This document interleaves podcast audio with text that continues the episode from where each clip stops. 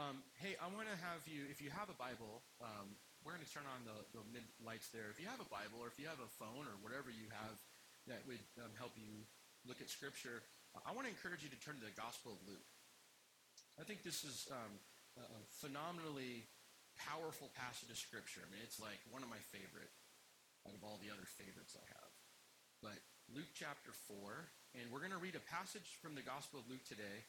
Um, and I want to just I want you just to see a couple things that I think are really prominent in this in this text. So we're going to start in Luke chapter 4. If you're new to your Bible, it's Matthew, Mark, Luke. Okay, Luke. So probably the best name in the Bible. We're just to go there. John Zachary. Okay, so Luke chapter 4, starting in verse uh, 14. We read these words Then Jesus returned to Galilee, filled with the Holy Spirit's power.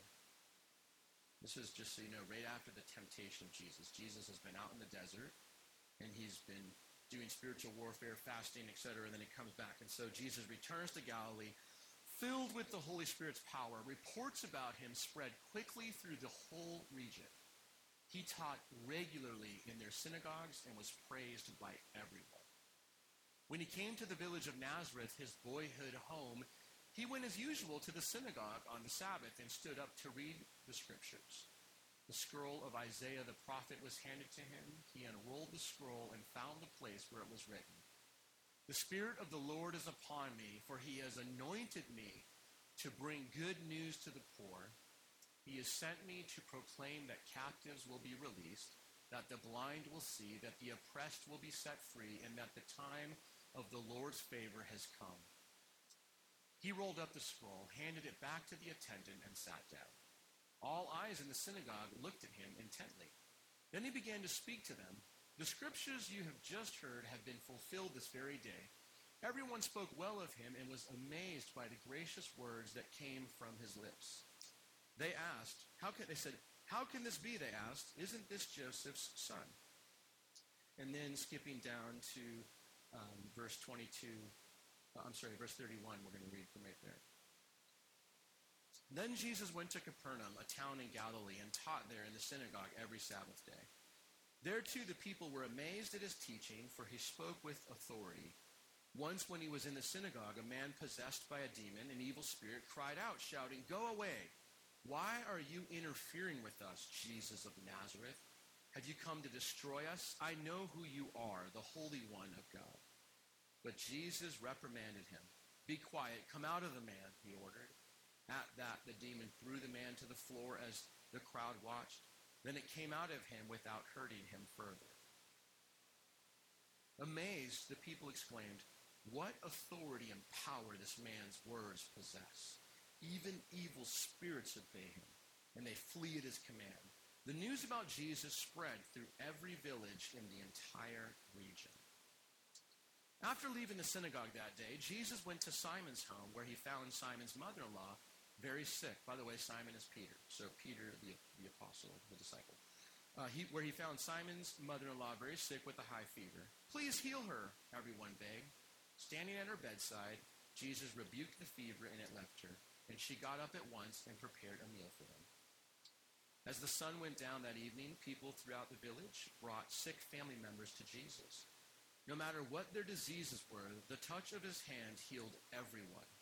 Many were possessed by demons, and the demons came out at his command, shouting, You are the Son of God. But because they knew he was the Messiah, he rebuked them and refused to let them speak. Early the next morning, Jesus went out to an isolated place. The crowd searched everywhere for him. When they finally found him, they begged him not to leave them. But he replied, I must preach the good news of the kingdom of God in other towns too, because that is why I was sent. So he continued to travel around preaching in synagogues throughout Judea. Now, last week we started a sermon series uh, called Church Blueprint, and we're, we're in a sense spending time, I think, um, kind of navigating this idea of what it's going to look like to get where we're going. You know, so we're talking about the, the direction we're heading, and then also what it's going to take to, to get there. And, and I think in many ways, um, what I'm wanting to do, or hoping we can do, is we, we can really um, press into some foundational truths about the kingdom of God that I think are very unique for um, our church community. And also, I think, practically speaking, how those things flesh out.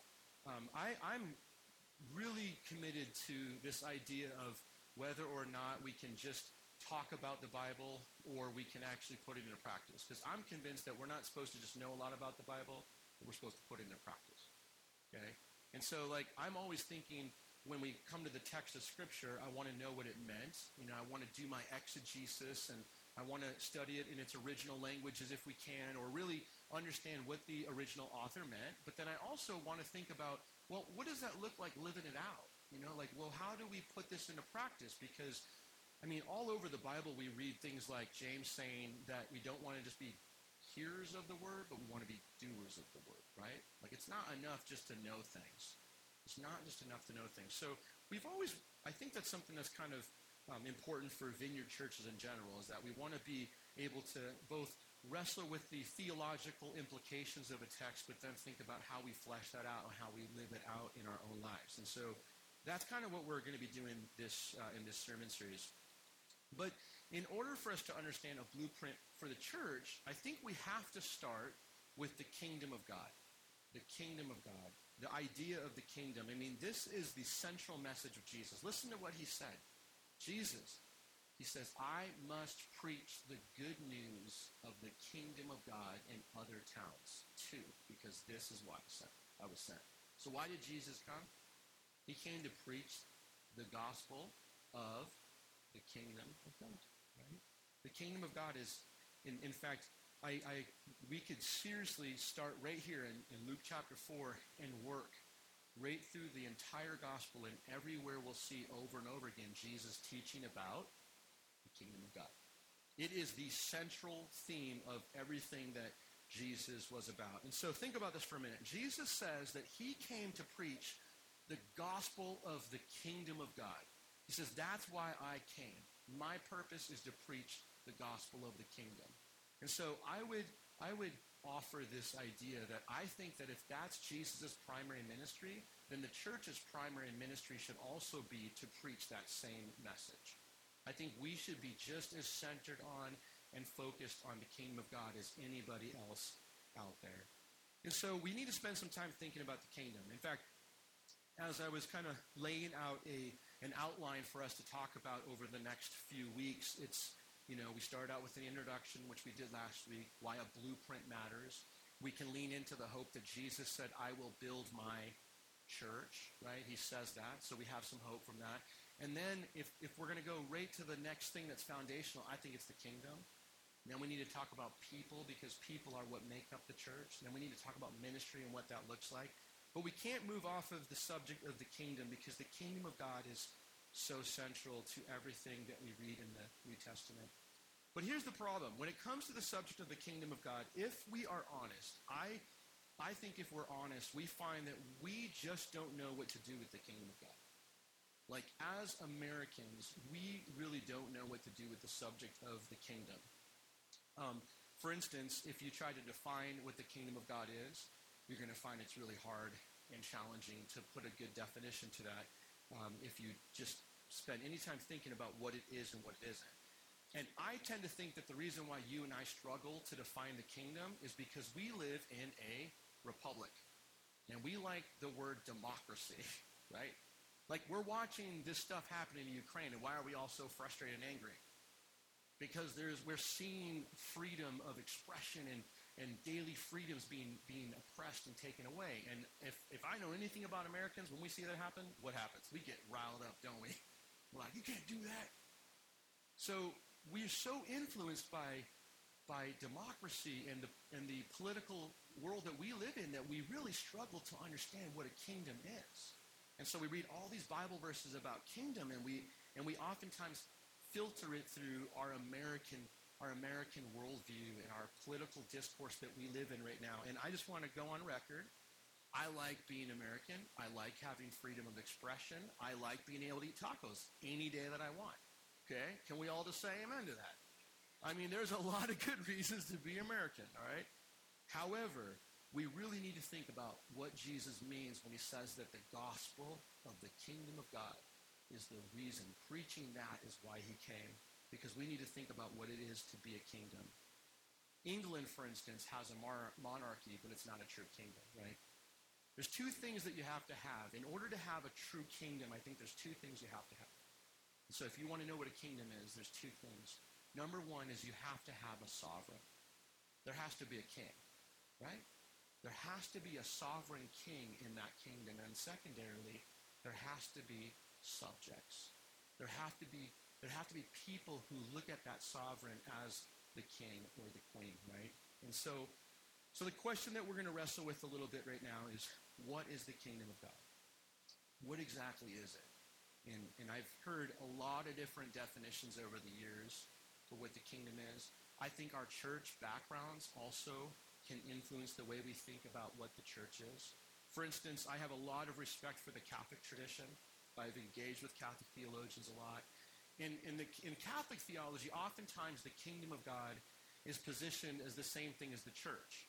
And so they're like synonymous terms, like the kingdom of God and the church are like one and the same thing, and they're completely united. But that's not what we see in Scripture either. And, and I think that there's a danger if we equate the church with the kingdom. It makes it really hard to, hard to think uh, constructively or critically about dysfunctional churches, for instance, or really raise questions about whether or not we're doing things correctly if we, if we think they're the same thing. So here's how I want to define kingdom, okay? This is what I think Jesus means when he says, I must preach the good news of the kingdom of God. This is what I think Jesus means. I think that the kingdom is all about the dynamic rule and reign of God. When we talk about the kingdom of God, we are specifically talking about God's reign and his rule. It's the reign and the rule, and it's very dynamic. The kingdom of God is about God's will being done here on earth. Every time we pray the Lord's Prayer, what do we say? We say, Our Father, who art in heaven, hallowed be your name. Your kingdom come, your will be done, right? And so there's a connection between the kingdom coming and God's will and rule and reign being accomplished. That is how the New Testament defines and positions our understanding of the kingdom. Now, I, I have to tell you right now, I, I've really watched this weird transition over the last 25 or 30 years. It's like the, the more, the more um, the dumbing down of society. Can we say that? Do you all know that's happening? Right? Scroll, scroll, scroll. Right? Like that's happening. And so what we've done is we've lost sight of one of the central things to us, our identity as followers of Jesus, but especially in the vineyard movement. Like who we are as a church community, other churches will, will say their centerpiece is one thing. Like, for instance, there's some churches, if you ask them, what are you about? They say, we're all about God's love. Now, who here would disagree that God's love is important? like, no, we all agree it's important too, right? But there's other churches that'll say we're all about God's sovereignty or we're all about God's, God's mercy or grace or whatever it is. All of those things matter, but all of them are pieces of a kingdom of God theology. So our theology of the kingdom is very important to us here at the Vineyard. Now I'm going to tell you a little bit why it matters for us in a moment here, but I want us to, to know that like when you think about what makes us the vineyard movement, like what, what separates us, not in a bad way, what makes us unique, it's our theology of the kingdom. Okay? It's our theology of the kingdom that is, is unique. So here's what I want to do for the, the duration of our talk this morning. I want to talk about three practical aspects of the kingdom of God that you get from Luke 4, and then also talk about why it matters for us. Because what my hope and goal for us is as a church community is that as we move forward, when you think about what makes us what we are, what's unique about our approach to our practices is the kingdom. For example, let me just give you a really quick one. How many of you like the saying, come as you are? Right? That's a big seller. I can tell by the way you dress. Right? It's like, man, I like that one. That one's a good one. That whole idea of come as you are, you know what it actually is? It's come as you are, but don't stay as you are. That's the full vineyard value. And that value of come as you are is based on our theology of the kingdom. Because when you look at Jesus and you see the way that he interacts with human beings in the Gospels, have you ever noticed that Jesus is totally okay with eating meals with broken, messy sinners? All the time, right? He's not worried about people's appearances or their, their reputations affecting him. He spends time with people all the time from all walks of life. So that's a theology of the kingdom that we, we take that theology of the kingdom and we break it down into a practical way of talking about it. Come as you are. But it's absolutely based on, on a theology of the kingdom. So here's what I want to do. Number one, when it comes to a practical aspect of the community of God, as I just said, the church is the community of the kingdom. The church is the community of the kingdom. It is not the kingdom of God. We need to be really, really um, intentional about not confusing those two things. Like the vineyard is not the kingdom. We, we are a community of the kingdom. We point to the king and kingdom, but we're not the kingdom. And if we're not, if we're not, if we don't do a good job of, of distinguishing those things, I think that's the danger is that you can get into cults, right? Because cults have this approach where they're unable to be critiqued, right? Like you can't critique any of our our ideas because if you do that, you're critiquing the kingdom of God. And that is unhealthy. We need to distinguish between our local church and, and whether or not we're functioning in a biblical, healthy way and, and the kingdom of God. The kingdom of God is God's reign and rule. The church is just a community of that. Amen? This, this is important for us to realize because people who have grown up in cults, and I've talked to many people, that's the difference. What, what, they are, what they're brainwashed, can we say that? They're brainwashed to believe is that the community that they grew up in was perfect because it's the kingdom of God. And for you to critique the actions and activities and things that the church did is considered bad. But we need to be able to evaluate those things. We need to evaluate our church in light of the kingdom of God, right? Like that's important. So we need to rep- recognize that it's not the same thing. Number two, the kingdom of God is both now and not yet. This is probably one of the most important concepts for our church's identity. Let's just think about this for a minute. Every single week, people in this church community lay hands on people and pray for them to be healed. Why do we do that? Because of the theology of the kingdom. Jesus shows up on the scene. We saw in Luke chapter 4, his purpose was to preach the gospel of the kingdom of God. So how does he do that? He does it with his words and with his actions. One of his actions is to heal people. Did we all see that? Multiple people, they're healed. So what we've done for, for decades now, the vineyard, 35, 38, 40 years, whatever, we've been able to say, we will pray for you to be healed because we believe the kingdom of God has broken into the world that we live. When Jesus came in the first coming in the first century, he says, repent for the kingdom of God is at hand. It's, it's coming, it's breaking in. And so every single time that we lay hands on somebody and we pray for them to be healed, we are asking for the kingdom of God to come. Why? Because every time the kingdom comes, God's will is done, right? Rule and reign. So we pray for, for things to happen because we believe that the kingdom is actually broken into our world. And so it's already here. It's, it's now, right now, available to us. Now, here's the distinguishing part of this now and not yet. There's some churches that will tell you if you're not healed, the reason why you haven't been healed is because you're a sinner. Or they'll say, yeah, you just don't have enough faith.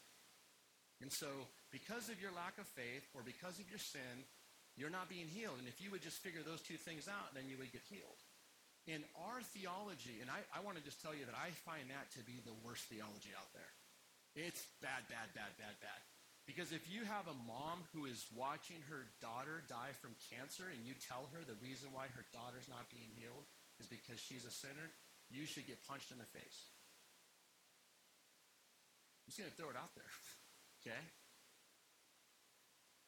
If it's pastorally insensitive, it's cruel It is cruel. And I've seen people do that. I've seen people do that so many times where I'm just like, oh, it's a train wreck theologically. Here's why theology matters right here. Okay?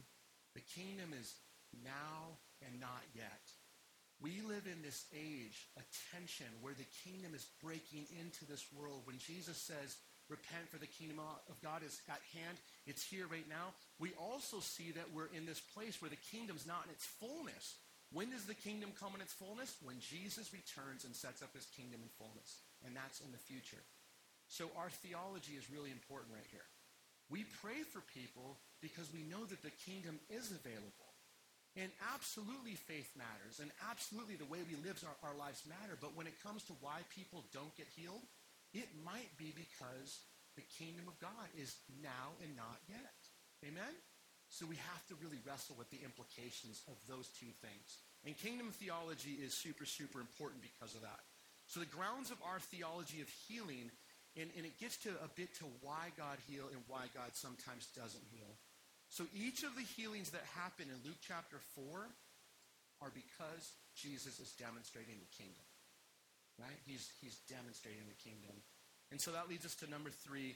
The kingdom of God is both preached and demonstrated. We saw that in, in Luke chapter 4. Jesus says, I'm here to proclaim the good news of the kingdom, and he also demonstrates the good news of the kingdom. Does that make sense? It's really, really really the grounds for it. This is what um, Paul says. I love this in 1 Corinthians 4.20. He says, For the kingdom of God is not just a lot of. It is living by God's power. Right?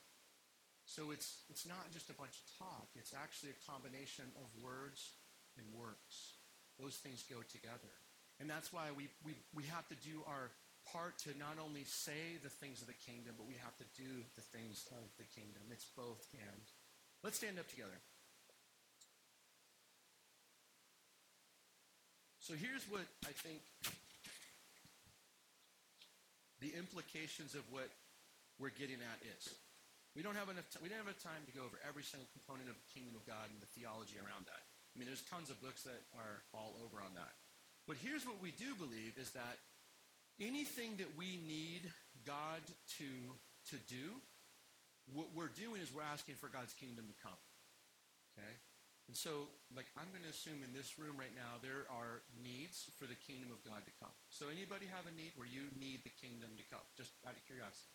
I mean, you, you know, whether it's healing or restoration or reconciliation or you know, God, you need him just to do such a crazy, big miracle you don't even know where to start. All of those things are appeals for God's kingdom to break in.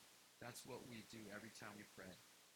And that's why in our, in our church's tradition, we say things like, Come, Holy Spirit. Because the, the Holy Spirit is a, a sign and an evidence of God's kingdom breaking in. And So right now, here's what I want you to do. I want you to, to, if you have something where you need God's kingdom to come, I want you to just put it right in your hands, right in front of you. You're just positioning that before the Lord.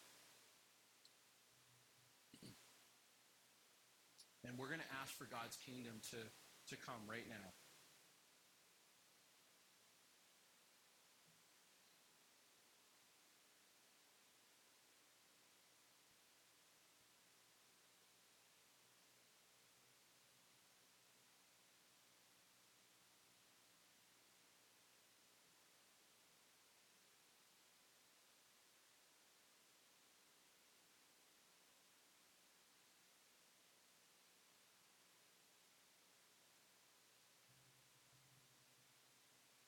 So, Lord, would you, would your kingdom come right now? Would your rule and your reign in each one of these situations begin to manifest itself?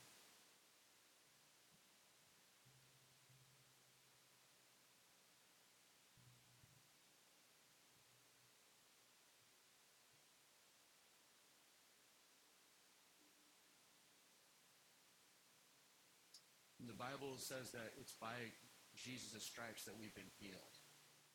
And uh, Matthew says that, and then Peter also uses that to talk about how we've been healed sal- sal- in salvation. We've healed in that. So every aspect of our healing, of our experience of God's presence is just attached to Jesus and the kingdom. And so I pray right now for every single need in this room that Jesus, your kingdom would, would enter into every single one of those spaces and would bring freedom, would bring healing, would bring restoration, that all the goodness of your kingdom would, would be experienced right now.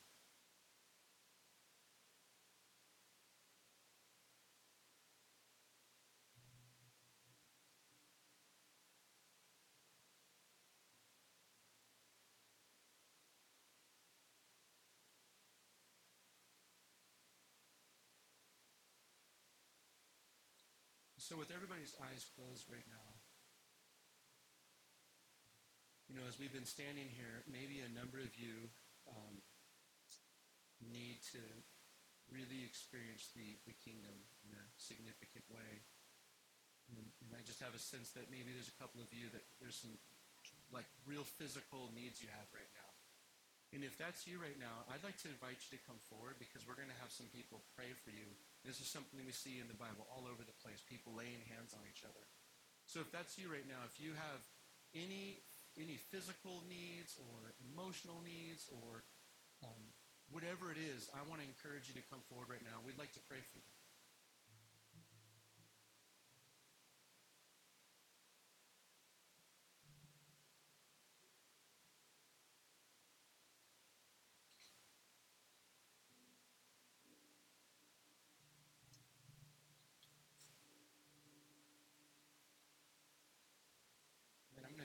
Some of our team members to come up and to lay hands on these people and pray as well.